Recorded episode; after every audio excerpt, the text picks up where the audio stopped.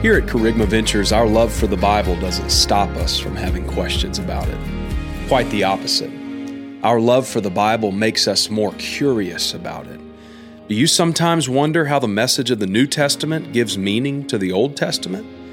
Are you fascinated by how Scripture applies to your life? If you do, head over to studythebibleguide.com to get some answers. Listen, we've got a simple guide to give you. It's free, and it's packed with practical tools to help you study the Bible. That website again is studythebibleguide.com. And thanks for listening to this Kerygma Ventures podcast. God bless. Hi, I'm Karis Hall McCollum. I'm sitting here with my dad, Dudley Hall, and you're joining us for an episode of Papa, I Have a Question. This is where I literally just get to sit down with my dad and ask him a question. Um, I've been blessed my whole life to have access to a great teacher, theologian, Bible uh, stu- student. And so when I'm struggling with something or have a question about something, I just go to him and say, Papa, I have a question. Uh, and as an educator, I know that if one person has a question, usually someone else has that same question. So join us, and uh, maybe you'll get one of your questions answered too. Okay, Papa, I have a question. Okay, are you actually going to do what I say this time? I'm going to try. I'm going to try. Actually, it's funny that you say that because this is a question that I've asked before. um, so we've talked about prayer in the yeah. in the past. We've talked about the Lord's Prayer and, and the modeling of prayer, but you said something recently about praying from the point of history that we're at, and it it struck me as like, okay, yeah, what, am I praying from the correct position? Am I praying from the time in history we are? Am I praying from the promises that we have in Jesus? Am I praying correctly? So, can you expound upon what does that mean to pray upon pray knowing where I am in history? Okay, yeah, uh, absolutely. Uh, you know, sometimes we, we, take the Bible and it's it's such a precious book. We know that, and and we say, okay, I'm just going to take some of the prayers of the Old Testament yeah. and I'm going to pray those prayers. Yeah. Remember when the prayer of Jabez was so popular? Yeah, yeah, yeah. yeah. yeah. And so I'm not saying all that's bad, but what we need to do is like, why were they praying that? Yeah. And then what was going on then? What made them pray that? And what was God doing in that time that would cause it? One of the great ones is uh, the story of Daniel. When Daniel was in uh, Babylon, mm-hmm. And one day he was reading some of the writings of Jeremiah. Mm-hmm. And Jeremiah had, had writ, written that Israel was going to go into Babylonian captivity uh, 70 years. And he was reading that and he, and he looked at the calendar and he said, It's been 70 years. It's been nearly 70 years. and that. it motivated him to pray. And he said, yeah. oh, Okay, I'm going to pray according to where we are here. Okay, God, I, I see where you said 70 years. Well, okay. Now, I, I, I want to confess my sins and the sins of my people yeah. and to say that you know, we we know we are in exile because we've done we've broken the covenant and we deserve mm-hmm. it. And uh, I want to thank you for your willingness to hear us and your mercy, and and I ask you to restore us. So he he prayed according to where he was in history. Mm-hmm. I love that. Now it's not wrong to go take Daniel's prayer, but it's not going to make much sense it's to you. It's not relative. Yeah, yeah, relative. Yeah. Uh, except for the fact that we get we get to pray so I, I read the prophecies of the Old Testament and realize, oh, so Hosea said, there's coming a day of the Lord when the sun is going to be dark and the moon is going to be turned to blood and the stars are going to fall out of the sky and, and all, all this kind of stuff. And so, when is that going to happen? And then I realize I read in the New Testament where, oh, that happened on the day of Pentecost. Yeah. So the day of the Lord, that day of the Lord happened there. Therefore, I'm going to pray and behave based on what has already happened. What has already happened. Yeah. So, uh, you know, another aspect of it is the story Jesus told about the uh, persistent widow. Mm-hmm. You know, she kept coming to this judge saying, Give me justice. Give me justice. Give me justice. And and she she wouldn't give him any any relief. I mean, she'd wake him up at night. Yeah. You know, like, give me justice.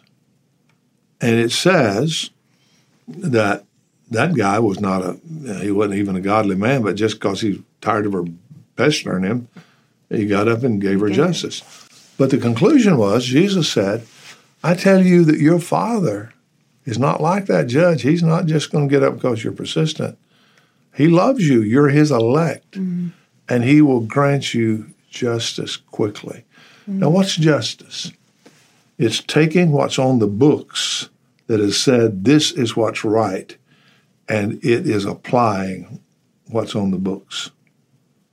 So there's a sense in which God is saying, find out what's on the books. Mm. What's in the covenant for you? What did he mm-hmm. say? Mm-hmm. What did he say was his will and what he wanted to do? What's in the books? What's been paid for? Mm-hmm. What's yours because it's been paid for? Pray that. Mm-hmm.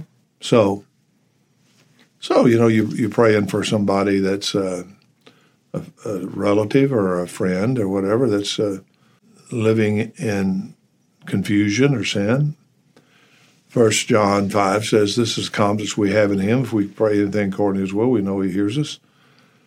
If you see a brother sinning a sin not unto death, I say to you, pray for him and God will give life to him. Mm. That's in the books. Mm-hmm. That's a promise already made. Yeah. Yeah. No, so we get all, you know, all into the, well, what's the sin unto death? Uh, how do we know sin unto yeah. death? Yeah. Well, uh, you know, I think it's obvious that in that context, a sin unto death is somebody who says, I, I refuse to believe Jesus. Yeah. That's sin unto death. Well, if he hasn't done that, then I have motivation to keep praying. Yeah. And and expecting. Yeah. It's like, God, you said you'd give life. Yep. So I'm asking to give life.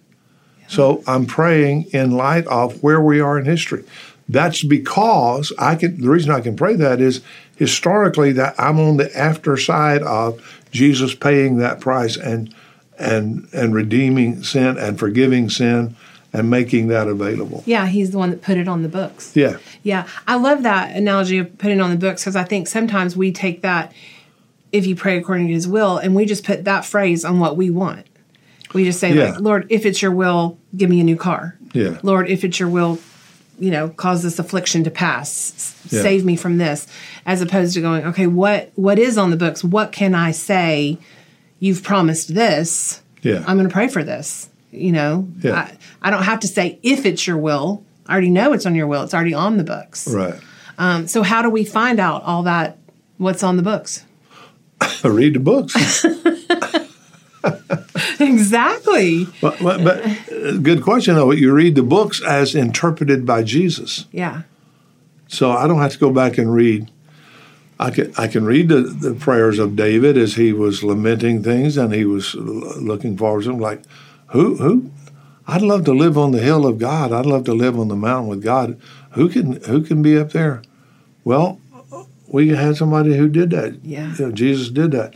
So, in light of the fact that Jesus already climbed the hill and he lives on the hill of God, and that I'm in him and I'm sitting at the right hand of the Father, then I pray from that perspective. Right. Yeah. So, I, I'm living, I'm praying out of the fulfillment of what Jesus has done when he came. Yeah.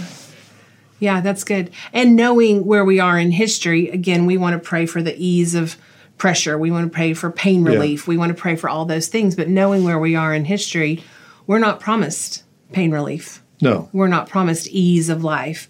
We're promised to that we will have the power to walk out what we're called to do. Yeah. And so I think knowing that in our prayer life helps too. It's like, okay, Lord, I don't really want to have to fight this battle, but you didn't promise me that I wouldn't have to fight battles. You yeah. promised you'd be with me. So exactly. give me an awareness, give me a conscious awareness of your presence as I walk forward in this battle.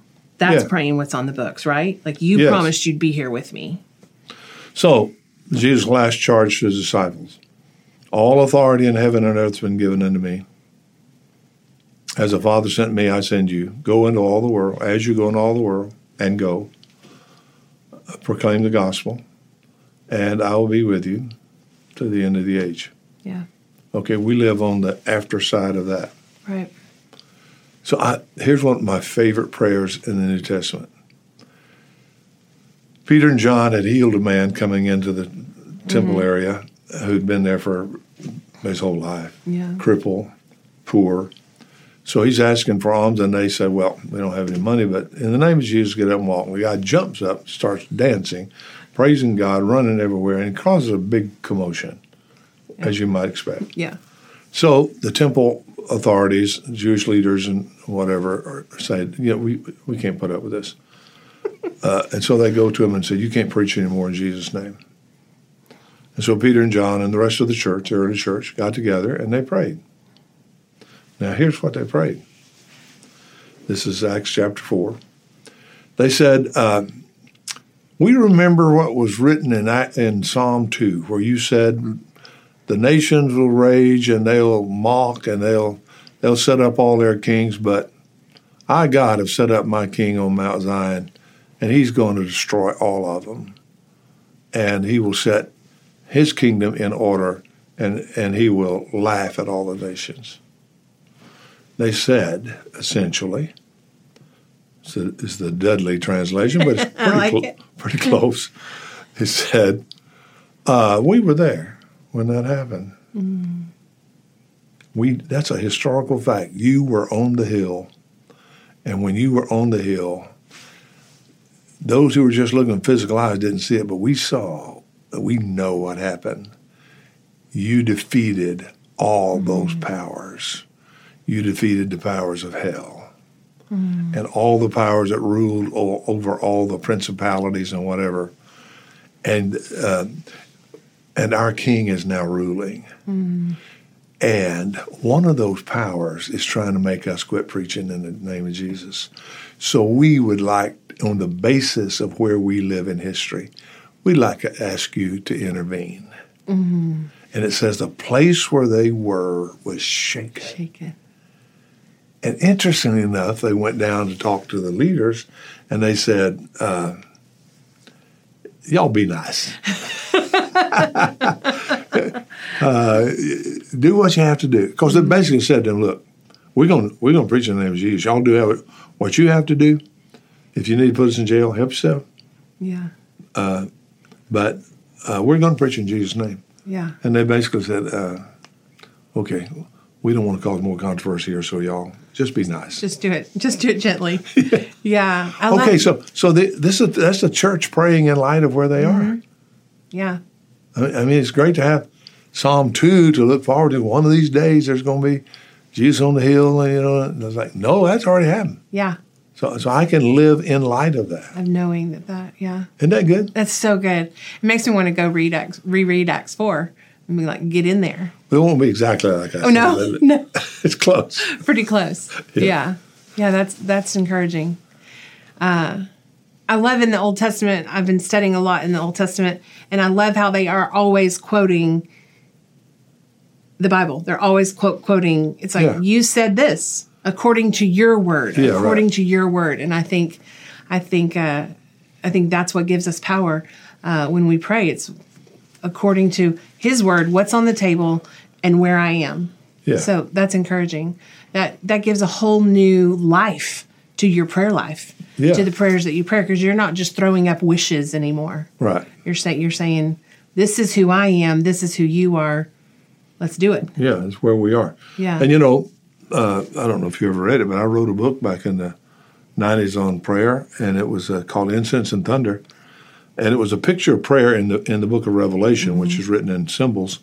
So John saw what was going on in the heavenlies, and he saw incense going up into heaven, and an angel would take the smoke, the incense, and mix it with fire from the altar and fling it back to earth. And when it came back to earth, it came back as thunder, lightning, and earthquakes. Mm. So I, and so he said, "What is that?" So well, that's prayers. Mm. That's the mm. prayers of the saints seen through the symbolic eyes, and so our job is to send up the, the, the prayers. Mm-hmm. What does God do? Well, He has an angel in charge of taking our prayers, mixing it with His will, mm. His, his word, power. His timing. He flings it back to the earth, and it changes things. Mm-hmm. There's the thunder of His word, the lightning of His illumination, mm-hmm. the earthquakes of God transforming stuff. That's good. His timing. We don't always like that part of it that that gets mixed in. Yeah, right. Yeah, that's good. That's encouraging. That's really good. I know you're not going to be surprised by this, but your answer brought up another question for me. So, all right. Thanks for joining us for another uh, episode of Papa, I Have a Question. Join us next time as I definitely have another question. Thank you so much for listening to the Kerygma Ventures podcast. We'd love for you to join us next week as we continue to bring you conversations and messages that challenge you to live a life of grace and freedom, developing a thriving relationship with Jesus. If you enjoyed today's episode, would you share it with someone in your life who you know would be encouraged to hear it? Thanks again, and we'll see you next week.